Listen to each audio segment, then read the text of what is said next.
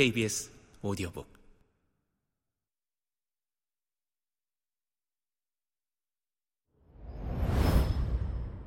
고르곤의 웹불에 등을 관통당한 엘프는 신음소리도 내지 못하고 앞으로 날아갔다. 놈이 잠시 멈춰선 순간 보로미어는 있는 힘을 다해 녀석의 뿔과 머리가 이어지는 부분을 칼로 내리쳤다. 쩡! 쇠끼리 부딪히는 소리와 함께 보로미어의 칼이 반으로 부러지며 날아가자 고르곤의 눈이 불붙은 루비처럼 달아오르면서 전사를 노려보았다.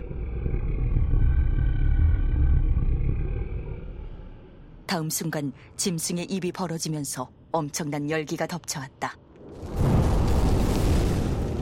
보로미어는 방패로 화염을 막았으나 방패가 하얗게 달아오르는 바람에 옆으로 구르며 방패를 던져버렸다.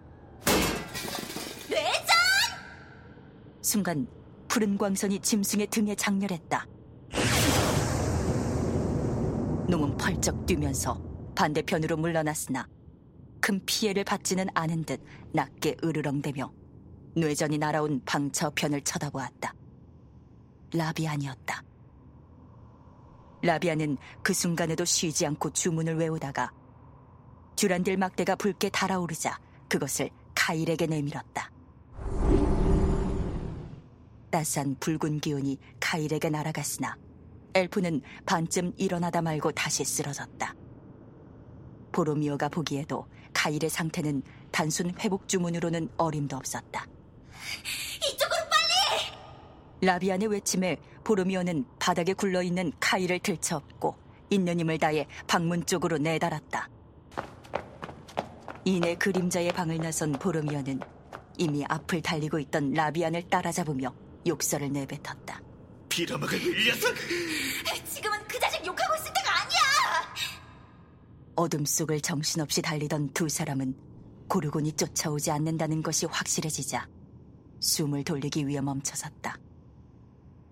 보르미오는 카이를 바닥에 내려놓았고 라비아는 숨을 헐떡이면서도 그의 상태를 살펴보았다. 어때? 보르미오가 걱정스레 묻자 라비아는 대답 대신 고개를 저었다. 빌어먹을 녀석! 다시 분통을 터뜨리던 보르미어는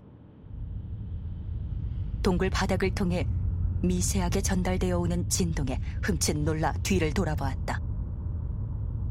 그러자 저 멀리 어둠 속에서 희미한 청백색 빛이 서서히 흔들리며 다가오는 것이 보였다.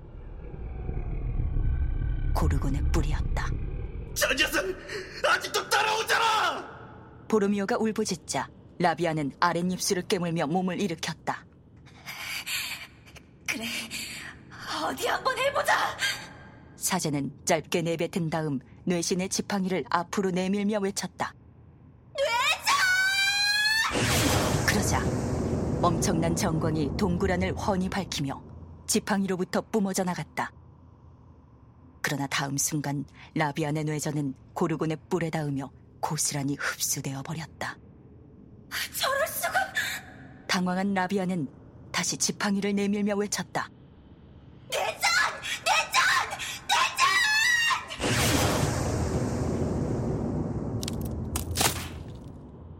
그러나 과다한 사용 때문인지 뇌신의 지팡이는 사제의 손에서 산산이 부스러졌다.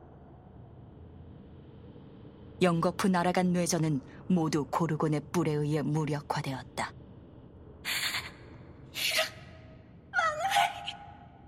라비안이 눈을 감으며 나직이 중얼거리는 것과 동시에 무섭게 돌진해온 고르곤의 뿔이 그녀의 가슴을 꿰뚫었다. 고르곤의 뿔에 꽂힌 채 한 줄기 진홍빛으로 사라지는 라비안을 보면서 보로미어는 주춤주춤 뒷걸음질을 치기 시작했다. 웹불소는 잔인한 두 눈을 번뜩이며 서서히 다가오다가 바닥에서 신음하고 있는 카이를 보고는 사정없이 앞발굽으로 짓밟기 시작했다. 보로미오의 애타는 부르짖음도 헛되게 엘프 궁사는 눈 깜짝할 사이에 노곡색 광선을 내뿜으며 사라졌다. 고르곤의 발치에 구르고 있는 카일의 사슬 갑옷을 잠시 바라보던 보로미오는 자신의 죽음도 멀지 않았음을 깨달았다.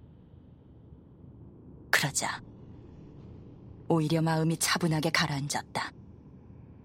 전사가 가슴을 펴고 고르곤을 마주보자 녀석은 앞발로 동굴 바닥을 긁으며 거친 숨을 내쉬고 있었다. 좋아. 어디 너 죽고 나 죽어보자. 보르미오는 한마디 내뱉은 다음 먼저 달려들어 녀석의 뿔을 두 손으로 거머쥐었다.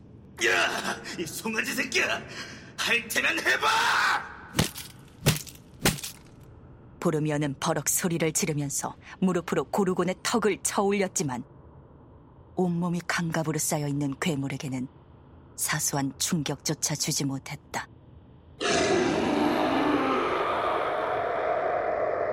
오히려 녀석은 전사를 던져버리려고 머리를 흔들었다. 그러나 보르미오가 두 발을 굳게 딛고 모든 힘을 양손에 쏟아붓자 갑자기 근원을 알 수 없는 엄청난 힘이 아랫배에서 솟아오르며 고르곤의 머리를 옴짝달싹 못할 정도로 고정시켰다. 스스로의 그 엄청난 힘에 놀라는 순간 이내 짐승의 입에서 뿜어나오는 불길이 보르미오의 배와 가슴을 파고들었고 눈앞이 서서히 어두워지기 시작했다. 마지막으로 그의 눈에 비친 것은 고르곤의 입가에 맺힌 엷은 미소였다. 전사는 저도 모르게 마주 미소를 지었고 그 뒤론 끝없는 암흑뿐이었다.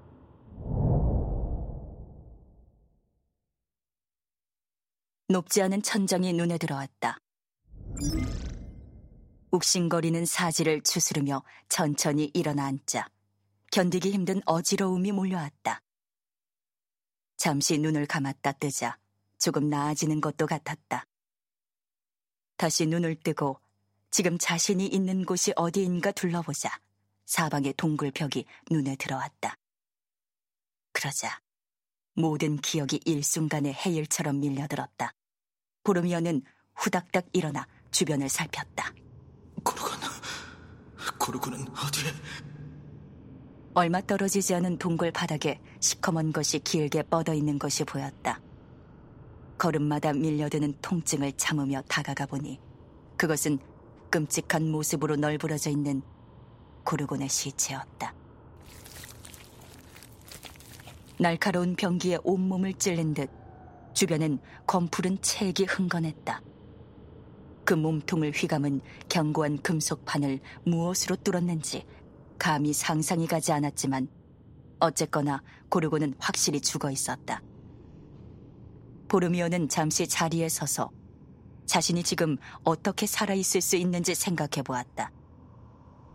어쨌건 간에 자신이 일단 죽지는 않을 정도의 혼수 상태까지 갔던 것과 시간이 지남에 따라 조금씩 기력을 회복하여 다시 정신이 든 것은 분명한 사실이었다. 하지만 고르곤이 왜 그를 완전히 죽이지 않고 내버려 두었으며 왜 저 혼자 죽어 자빠져 있는지는 도저히 알 수가 없었다. 유일한 답은 그가 혼수 상태에 빠진 다음 누군가가 고르곤을 처치했으리라는 것인데 카일이고 라비안이고 모두 죽었는데 누가 아니 카일이나 라비안이 살아있었다고 해도 이건 말이 안 됐다. 고르곤을 잡기 위해서는 최소한 나이트급의 상급 전사가 있어야 하는데 아무리 둘러보아도 상급 전사나 다른 캐러밴이 지나간 흔적은 찾을 수 없었다. 보르미오는 골치가 지끈거려오자 일단 생각을 접고 상황을 파악하기 시작했다. 어쨌거나 지금 중요한 것은 누가 고르곤을 죽였느냐가 아니라 어떻게 카자드 쿰으로 돌아가느냐 하는 것이기 때문이다. 겨우 정신이 들기는 했지만 지금 그의 힘은 바닥에 가까워 벌레 한 마리도 상대하기 어려울 정도였다. 무엇보다 칼과 방패가 없는 것이 문제였다. 반면 고물 갑옷은 놀랍게도 그런대로 괜찮았다.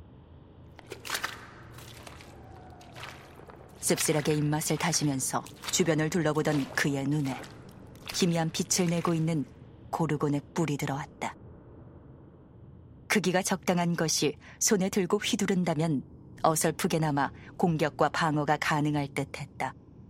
혹시나 해서 뿔을 쥐고 비틀자 뜻밖에도 뿔과 더불어 두 눈이 떨어져 나갔다.